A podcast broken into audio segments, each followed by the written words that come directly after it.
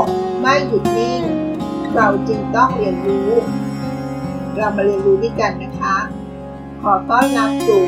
เซอร์วันพอดคาส์ค่ะ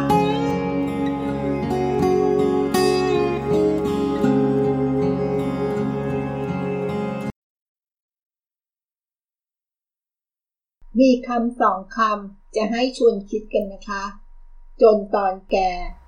กับคำว่า พร้อมก่อนแก่ ณขณะนี้คนไทยของเรามักจะเกิดปัญหาใหญ่ระดับชาติ ก็คือจนตอนแก่นะคะ การเข้าสู่สังคมผู้สูงอายุของประเทศไทยในระยะยาวจะเป็นปัญหาที่ใหญ่หลวงมากนะคะ มาดูนิยามของคำว่าสังคมผู้สูงอายุกันก่อนนะคะ ตามหลักการสากลทางองค์การสหประชาชาติ เขาก็ระบุไว้ว่า ประเทศใดที่มีประชากรอายุ 60 ปีขึ้นไป ในสัดส่วนเกินร้อยละสิบของประชากรทั้งประเทศ ก็ถือว่าประเทศนั้นได้ก้าวเข้าสู่สังคมผู้สูงอายุ Aging Society และก็จะเป็นสังคมผู้สูงอายุเต็มรูปแบบ สังคมผู้สูงอายุโดยสมบูรณ์ เมื่อสัดส่วนประชากรที่มีอายุ 60 ปีขึ้นไป เพิ่มขึ้นถึงร้อยละ20เลยนะคะเอกโซไซตี้มาดูที่ตัวเลขของประเทศไทยกันบ้างนะคะ เมื่อสิ้นปี 2558 ที่ผ่านมาจำนวนประชากรในประเทศไทยของเราอยู่ที่ 65ล้าน2,3,979 คน เป็นผู้ที่มีอายุ 60 ปีขึ้นไป 10ล้าน5แสน69,021 คน หรือคิดเป็นร้อยละ 16.2 ของประชากรทั้งหมด แสดงว่าตอนนี้ประเทศไทยของเราได้ก้าวเข้าสู่สังคมผู้สูงอายุแล้วนะคะ และก็มีการคาดการแนวโน้มว่า ในปี 2564 ไทยของเราจะเข้าสู่สังคม สูงวัยแบบสมบูรณ์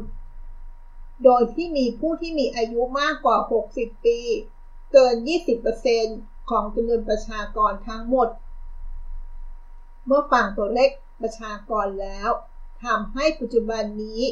จะเห็นว่าจำนวนคนวัยทำงาน เทียบเท่า 4 คน จะต้องเลี้ยงดูผู้สูงอายุ 1 คน และในอนาคต สัดส่วนนี้จะมีค่าลดลงเรื่อยๆ ก็เนื่องมาจากว่า จำนวนผู้สูงอายุที่เพิ่มมากขึ้น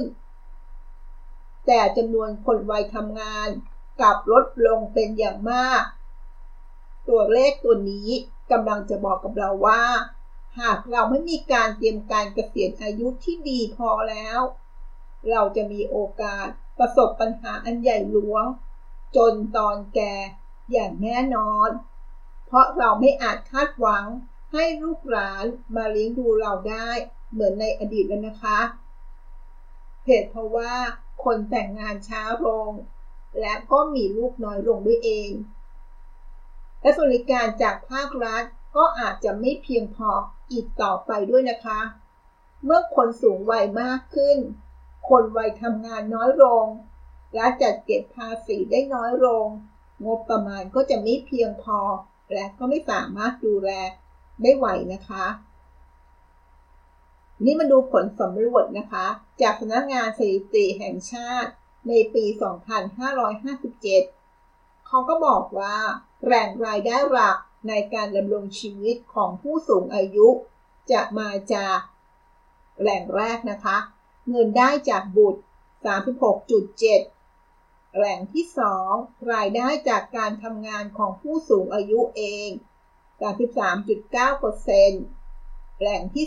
3 เบี้ยยังชีพจากราชการ 14.8%แหล่งที่ 4 เงินบำเหน็จบำนาญ 4.9%แหล่งที่ 5 เงินได้จากคู่สมรส 4.3%และแหล่งที่ 6 ดอกเบี้ยเงินออม และการขายสินทรัพย์ที่มีอยู่ 3.9%จากสถิติ ของสำนักงานสถิติแห่งชาติ ในปี 2557 ที่พูดถึงแหล่งรายได้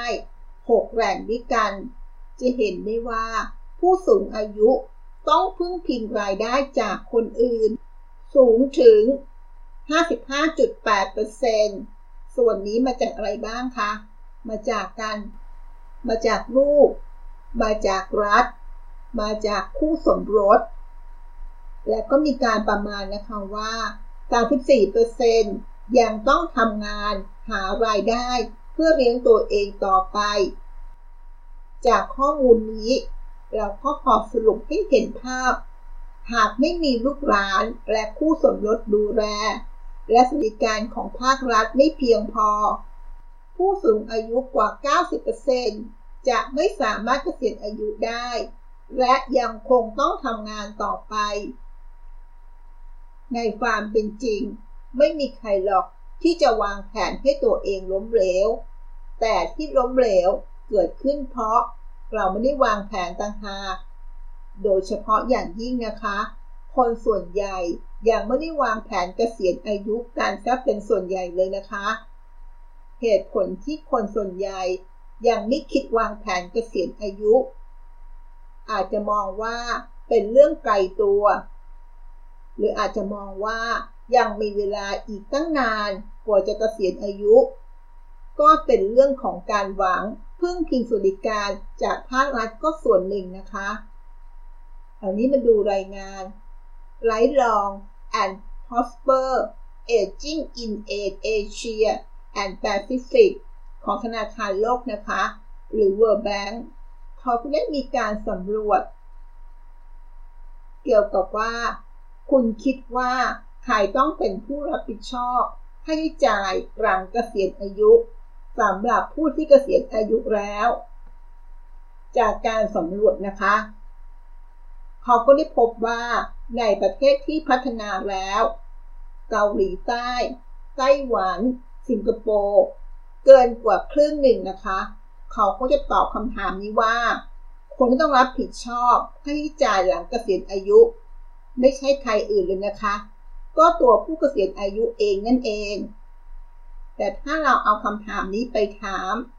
คุณคิดว่าใครต้องเป็นผู้รับผิดชอบค่าใช้จ่ายหลังเกษียณอายุ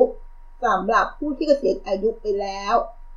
กับประเทศที่กำลังพัฒนาด้วยคำถามคำถามนี้ จีน อินโดนีเซีย ฟิลิปปินส์เวียดนาม รวมทั้งประเทศไทยด้วยนะคะ เกินกว่าครึ่งหนึ่ง จะตอบว่าคุณต้องรับผิดชอบค่าใช้จ่ายหลังเกษียณอายุ ก็คือภาครัฐบาลค่ะ แสดงว่า คนส่วนใหญ่ยังหวังพึ่งพิงบริการจากรัฐจริงๆ เมื่อคิด แต่จะหวังพึ่งพิงคนอื่น ก็เลยทำให้ละเลยและไม่คิดที่จะวางแผนเกษียณอายุไว้แต่เนิ่นๆ นั่นคือคำตอบนะคะ แต่เราจะหวังพึ่งคนอื่นๆ ไม่ว่าจะเป็นการพึ่งลูกหลาน คู่สมรส หรือการพึ่งบริการจากภาครัฐคำตอบก็คือคงไม่ได้แล้วนะคะ เพราะสภาพสังคม เศรษฐกิจ และโครงสร้างประชากรนี่เปลี่ยนไปจากอดีตมากเลยนะคะ เราไม่สามารถคาดหวัง ให้ใครมาดูแลเราหลังเกษียณอายุได้คำตอบก็คือต้องเป็นตัวเราเองนะคะ ดังนั้นในขณะที่ประเทศกำลังก้าวเข้าสู่สังคมผู้สูงวัย เราทุกคนนะคะ จะต้องตระหนักถึงการเตรียมพร้อม เพื่อที่จะสามารถใช้ชีวิตในวัยเกษียณให้ได้อย่างมีความสุข และที่สำคัญต้องไม่เป็นภาระของใครจนมากเกินไป จะพูดง่ายๆก็คือ เรื่องการวางแผนการเงินสำหรับใบเกษียณ จึงเป็นเรื่องที่ต้องเริ่มต้นให้เร็วที่สุดนะคะ ใครเริ่มต้นเร็วก็มีชัยไปกว่าครึ่งนะคะ ไม่ใช่รอจนเวลาใกล้เกษียณแล้ว จึงมาวางแผน เพราะนั่น จะทำให้โอกาสที่จะจนตอนแก่มากกว่าพร้อมก่อนแก่นะคะ เรามาร่วมกันวางแผนการเงินตั้งแต่วันนี้กันเลยนะคะ ใครที่อายุยังน้อย มาวางแผนตอนนี้ก็อาจจะได้เปรียบสักนิดหนึ่งนะคะ แต่ใครที่อาจจะมีอายุที่ละเลยมากไปสักนิดหนึ่งเริ่มวางแผนตอนนี้ แม้อาจจะดูสายไปสักนิด แต่ก็ดีกว่าไม่เริ่มต้นอะไรเลยนะคะ เรามาวางแผนการเงินด้วยกันนะคะ เพื่อสุขภาพการเงินที่ดีของเราในอนาคต ขอบคุณที่รับฟังแล้วพบกันใหม่ใน EP หน้า สวัสดีค่ะ